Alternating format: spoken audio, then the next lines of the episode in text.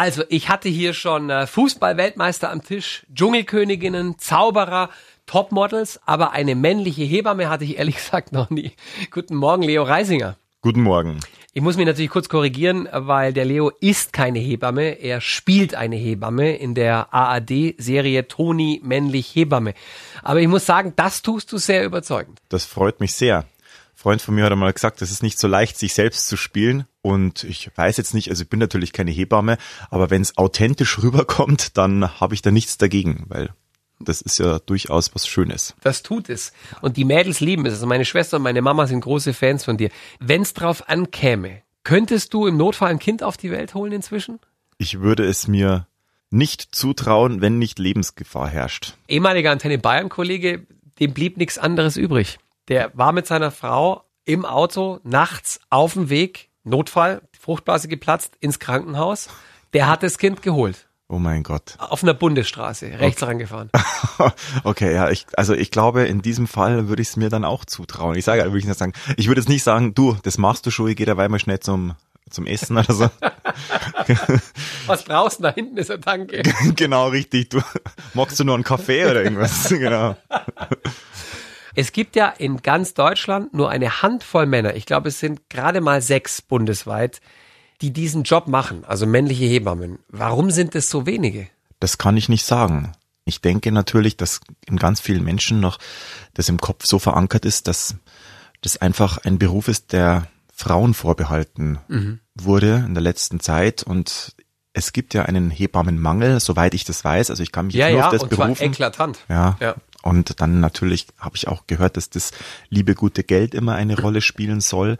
Also von dem her gesehen äh, ist es ganz klar, dass wenn es ein paar Männer gibt, die gerade im Moment einen neuen Job suchen und sagen, du Automechaniker ist es nicht so meins. Ja. Das Antenne Bayern Sonntagsfrühstück mit aboutyou.de. Dein Fashion Store an jedem Wochentag. Jetzt mit kostenlosem Versand und Rückversand. Leo, du und deine Frau Mareike habt äh, drei gemeinsame Kinder die alle mit drei Jahren Abstand auf die Welt gekommen sind. Steckt das System dahinter bei euch oder war das ein Zufall? Absolut, absolut. Also wir haben drei Jahre lang keinen Sex gehabt und dann und immer wenn wir gesagt haben, ja, jetzt wäre es eigentlich ganz schön, Hat dass wir zufällig wieder, auch geklappt. Dann hat es auch wirklich, also bei uns klappt es so und so. Ja. Gell? Nein, ich, äh, das war soll ich das jetzt erzählen? Ja, ich erzähle es. also das erste Kind war ein, ein Mitbringsel aus Paris, das nicht geplant war meine Frau hat mir gesagt, pass auf, Leo, ich bin schwanger. Und dann sind wir zur Frauenärztin gefahren und die hat dann zu mir gesagt, Herr Reisinger, das Kind ist bereits jetzt schon da. Auch wenn es noch im Bauch ihrer, ihrer Frau ist, aber das ist schon lebendig, mehr oder weniger. Und das hat bei mir so einen Schalter umgelegt. Also ich sah aus, als hätte ich gerade eine Krebsdiagnose bekommen, hat okay. meine Frau gesagt. Echt? Ja, wirklich. Und dann hat die lustige Sprechstundenhilfe, die war total nett, hat dann zu meiner Frau gesagt, machen Sie sich nichts draus er kommt darüber hinweg. Es war wirklich, und also heute, um Gottes Willen, ich liebe jedes meiner drei Kinder gleich und wir wollten also kein Einzelkind, wir wollten auf jeden Fall zweites und ich habe natürlich gelogen mit diesen drei Jahren. Wir haben jeden Tag geübt, viermal täglich. Spaß. Beeindruckend. Selbstverständlich. Ne? Jetzt spielst du aktuell die Hauptrolle in einer Hebammenserie im ersten, und zwar als Hebamme. Wie hast du denn die Geburt deiner eigenen Kinder erlebt? Also warst du tatsächlich auch aktiv beteiligt? Weil es gibt ja Männer, die packen das nicht, die gehen, die gehen dann mal mit rein in den Kreissaal, weil sie umfallen. Ja, also da muss ich dazu sagen, ich habe ja früher im Rettungsdienst meinen Zivildienst verbracht und seither scheiße ich mir gar nichts mehr, mhm. wie man auf gut bayerisch so sagt. Und als meine Frau den Blasensprung hatte bei unserem ersten Kind, sind wir erst einmal ins Krankenhaus gefahren und ich bin erst einmal weitergefahren, weil der lustige Kollege Markus Hausham Rosenmüller hat da ein Bergfilmfestival in Agatharit gehabt und ich habe mir gedacht, oh, da fahr ich hin und dann sagt sie hat meine Frau gesagt, du kannst du bitte vielleicht ins Krankenhaus abbiegen, weil ich bin gerade, ähm, also man weiß nicht, es vielleicht ist gleich soweit. Es ist gleich soweit. Ach so, stimmt, ja, da war ja noch was, gell. Er kam dann zur Welt genau an dem Tag, an dem wir eigentlich heiraten wollten, ein bisschen zu früh. Aha. Und er hätte ja eigentlich laut dem Wunsch meiner Frau in Berlin auf die Welt kommen sollen, unser erster. Und mein Papa war damals sehr stolz, dass es jetzt doch ein Bayer ist. Gut, wir hätten den Berliner auch noch irgendwie hier unterbekommen, aber so ist natürlich viel schöner. Wie ist denn bei euch die Rollenverteilung im echten Leben? Ja, wie überall. Meine Frau hat Tosno. Was macht denn deine Frau beruflich, wenn ich fragen darf? Also meine Frau hat sich dazu entschlossen, leidenschaftlich Mutter zu sein. Sie gründet aber momentan gerade eine, ich will jetzt nicht sagen selbstständig, aber sie hat ein Berufsfeld angestrebt, wo sie genügend Freiheit hat. Also das wollen wir auch beide. Wir wollen immer Freiheit haben, so oft es nur geht. Also Festanstellung wäre für euch beide nichts. Genau. Was machst denn du heute als Papa anders als dein Vater damals? Also ich schlag meine Kinder einfach nicht. ja. Man sieht's dir nicht an, also Das war jetzt, keine Beulen. das war eine große Portion Ironie. Der war ganz ein großartiger Mensch. Also wenn ich das so sage, wenn ich einen Witz über ihn mache, dann liegt es daran, weil ich ihn so enorm liebe und eigentlich erst auch nach seinem Tod so wertgeschätzt habe. Also das tut man ja in der Gegenwart meistens nie so, wie wenn er dann wirklich nicht mehr da ist. Aber der ist für mich eh noch da. Also seine Energie spüre ich ganz krass. Wie lange ist denn das her, wenn ich fragen darf, Leo? Das ist jetzt eineinhalb Jahre. Oh, das ist noch relativ frisch. Ja, aber das ist, es ist wie es ist. Er hat gesagt, mei, Leo, was willst du denn? Ich stirb eh irgendwann einmal. Dann habe ich gesagt, ja, okay, gut, da hast du jetzt nicht so unrecht. Wenigstens hat er alle drei Enkelkinder noch kennengelernt.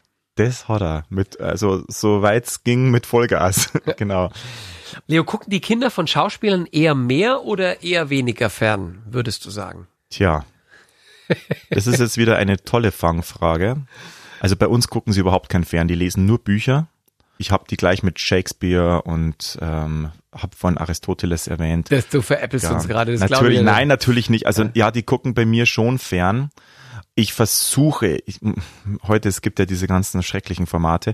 Ich versuche trotzdem, ihnen Filme gucken zu lassen, wo ich auch eine Dramaturgie dahinter erkenne, weil ich hatte einfach das Glück als Kind auch Filme zu sehen, die, mein, wenn es nur so Western waren mit John Wayne, Kirk Douglas oder ich, also für mich war ganz ein prägendes Erlebnis war der Weiße Hai und zwar ging es jetzt, das hört sich jetzt echt ein bisschen doof an, gell? also ich durfte mit als Kind schon der Weiße Hai gucken. Ich auch übrigens. Ja, ich habe nächtelang nicht geschlafen. Ah, ja, aber es, aber ich muss äh, im Nachhinein dazu sagen, also für mich ist diese, wenn man diesen Film kennt, da geht's nicht um diese große Bestie, da ist was ganz was anderes dahinter. Und das hat Spielberg, finde ich, ich mag nicht alle seine Filme, aber da hat er was sehr, sehr Gutes entwickelt und das war ja auch, wenn man sich da ein bisschen reinfuchst, äh, eine, eine Produktion, die sehr auf der Kippe stand und äh, eine unfassbar gute schauspielerische Leistung von unseren drei Helden, die da auf dem Boot äh, dahin dümpeln, um das Viech zu fangen. Also ich könnte mir den immer wieder anschauen und äh, ja, mein Sohn soll sich den auch irgendwann mal anschauen. Also Vielleicht nicht unbedingt vom Mittelmeerurlaub, aber ja, genau. Kinder gehen dann zwei Wochen nicht ins Wasser. Ja, genau. Äh, Leo, wie ist es denn, wenn du abends im Fernsehen läufst? Dürfen die drei dann länger aufbleiben, deine drei Kids? Ja, natürlich. Das äh, wollen sie sich auch unbedingt anschauen. Da sitzen wir dann alle drei nebeneinander unter der Decke gekuschelt und Ehrlich? Ja, und sie das wundern- warum küsst du da die Wolke? Das wollte ich gerade fragen. Dein, dein Ältester war nicht, er hat sich empört, dass du im Fernsehen eine andere Frau geküsst hast. Na, der fand das eigentlich eher ganz cool. Der hat gesagt, hey, und wie ist das mit der Wolke? Also die Jüngere war eigentlich, also die, unsere Tochter, Ja. die war eigentlich eher ein bisschen, naja, sie hat's dann auch verstanden. Er hat gesagt, mei, die Wolke ist ja jetzt nicht so kreislig, die kann man schon mal küssen, das Ja. passt dann schon. Aber deine Kids äh, unterscheiden da schon. Also die wissen schon, dass das Film ist und dein Job und dass die Mama nicht traurig sein muss deshalb. Mittlerweile ja, aber die Nachbarskinder, hä, ist der Leo mit der Mareike nicht mehr zusammen oder was? das war sehr witzig. Er hat einen dreimonatigen Familienurlaub in Kopangan geplant, was ja ohnehin schon lang ist, drei Monate. Daraus wurden am Ende sechs Monate. Was ist passiert? Corona. Ja, also es ist kein Urlaub gewesen für uns. Für uns war das eine Auszeit, eine Familienauszeit. Dann kam natürlich das Corona und zwangsläufig hat es da uns äh, dazu geführt, dass wir uns noch mehr schärfen durften, was wir eigentlich in unserem Leben mal wollen. Also klar, dass die Kinder dann Englisch sprechen dürfen müssen. Das war fantastisch. Wir haben unfassbar schöne ähm, Ereignisse gehabt da unten und wieder mal waren es die Menschen, die uns bereichert haben. Und das war der Hauptgrund, warum ich für diese Zeit so dankbar bin, weil meine Frau hat mich eigentlich dazu hingetrieben. Komm, wir machen jetzt mal so eine Familienzeit. Und ich dachte mir, na gut, wenn es sein muss. Aber es war im Nachhinein sehr bereichernd. Wie habt ihr euch organisiert, als klar war, ihr müsst da noch länger bleiben oder dürft noch länger bleiben? Weil bei einem halben Jahr, da hängt ja viel dran. Der Job, Rechnungen, Post. Hm. Haben da ein paar Anrufe gereicht und das war organisierbar? Im Nachhinein würde ich sagen, es haben ein paar Anrufe gereicht. Allerdings, da unten war natürlich schon so ein bisschen ein, ein, ein bisschen ein mulmiges Gefühl hatte man und die Anrufe, wenn ich es jetzt vielleicht so zusammenzähle, waren dann doch ein paar mehr. Aber es fühlt sich jetzt nicht so an. Es hat sich eigentlich alles so gefügt, dass wir gesund und heil nach Hause kamen, mit Hilfe aller Behörden, Freunde, Fluggesellschaften. Ja. Man hat aus Deutschland raus, ich war hier, hat man halt immer nur mitbekommen, okay, es sitzen Urlauber fest seit Wochen in Australien, in Neuseeland, im kompletten asiatischen Raum, in Nordamerika. Ja, das war bei uns natürlich auch, aber wir haben einfach drauf vertraut. Wir haben auch keine Rückholaktion annehmen können, weil die nur von Phuket und Bangkok ausgingen und wir saßen auch praktisch auf Kopangan mhm. fest und da war kein Inlandsflug mehr zur, der, die stand nicht mehr zur Verfügung, beziehungsweise der Lockdown hat bereits angefangen, aber es war dann, also da unten muss ich wirklich sagen, auf dieser Insel, das war eine, eine so gute positive Energie, dass wir nie und also in keiner Weise ein schlechtes Gefühl hatten, mhm. geschweige denn Angst verspürten. Was passiert da in der Familie, wenn man mal so lange so viel Freizeit zusammen hat, wie man sie ja im normalen Alltagsleben nie hat? Interessante Frage. Was haben wir denn da gemacht? wir haben uns immer überlegt, wo gehen wir denn heute Abend hin zu essen? Wen treffen wir denn heute, sofern es überhaupt erlaubt war? Wie viele Familien dürfen denn an den Strand sich zusammen zeigen oder tummeln? Es waren ja, glaube ich, nur zwei, wenn ich mich erinnern kann. Strände oder Familien? Äh, Strände gab es ein paar mehr. Familien pro Strand. Nein, wir haben einfach da unten ja Menschen kennengelernt, die wir wirklich auch heute noch, wir sind heute noch in Kontakt und wir lieben diese Menschen sehr. Und dann, dann hat man sich einfach unterhalten über Themen, die vielleicht sonst gar nicht auf den Tisch kämen, weil man unbewusst jetzt diese Zeit hat. Man hat ja keinen Stress. Man weiß ja nicht, oh Gott, ich muss jetzt Mitte April nach Hause. Jetzt habe ich noch eine unbestimmte Zeit länger.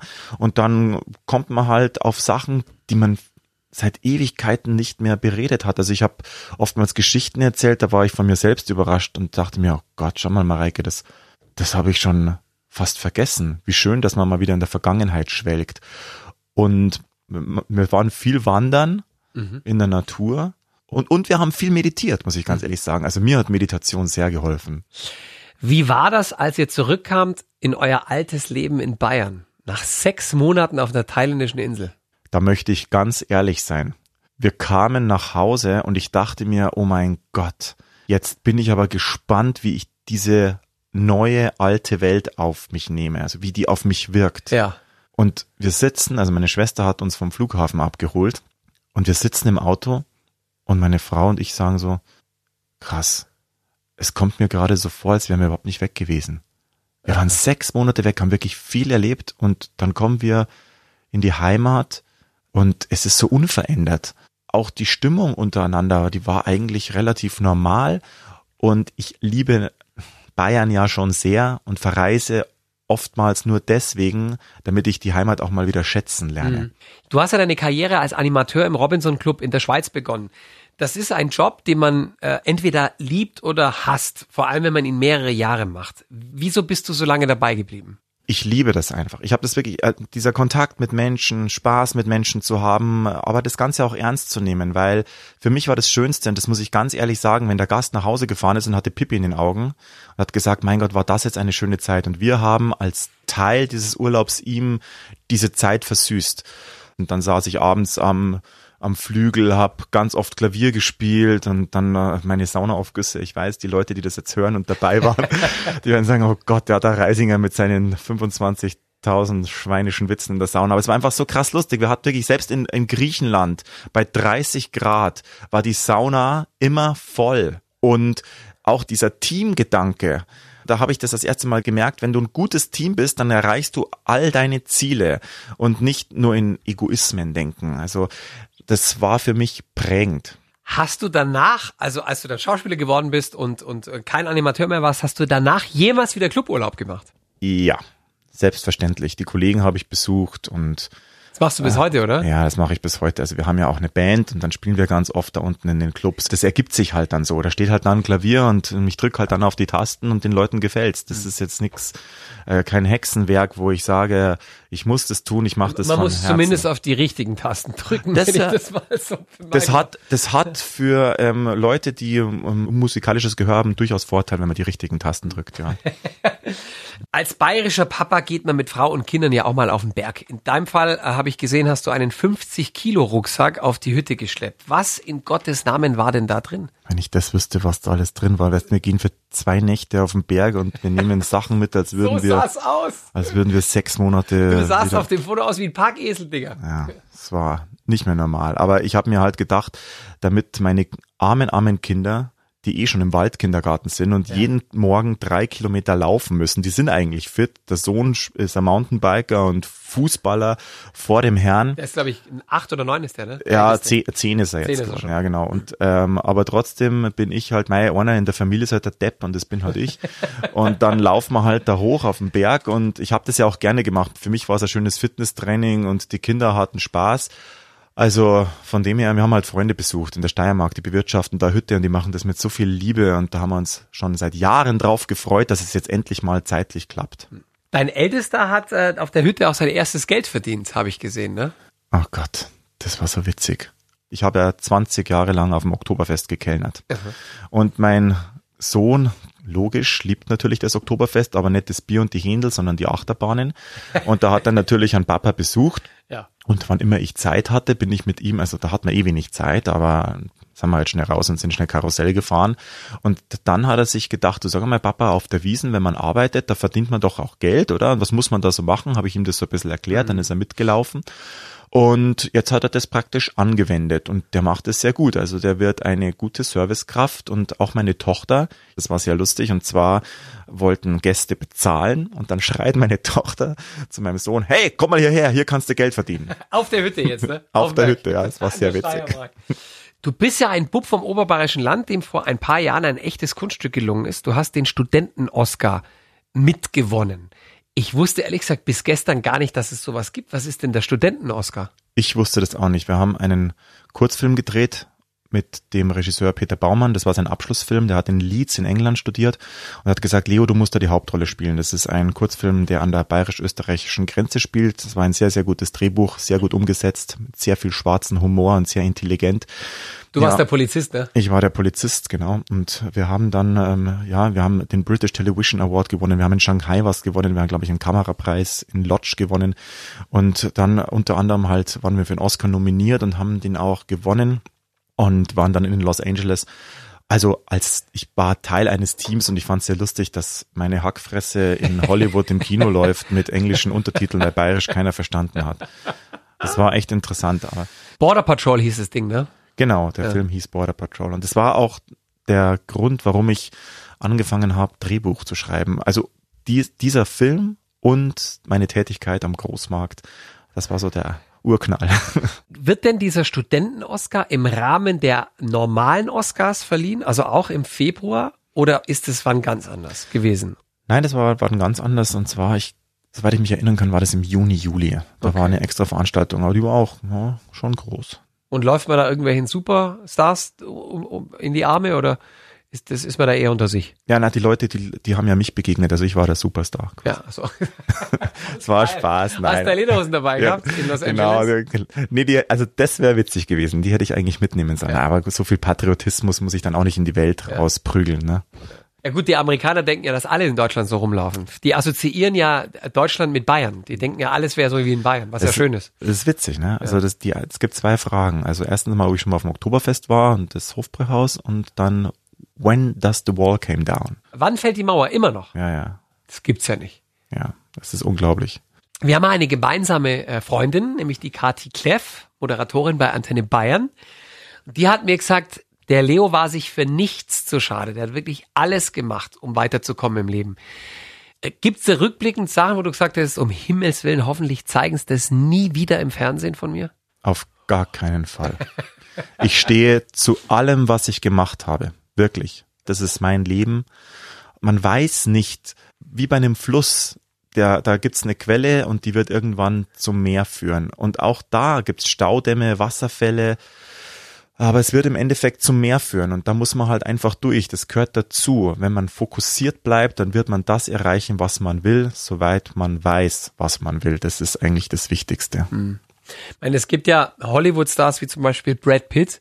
Der hat ja auch in einigen echt schummrigen ähm, Erotikfilmchen mitgemacht. Sowas ist bei dir nicht vorgekommen.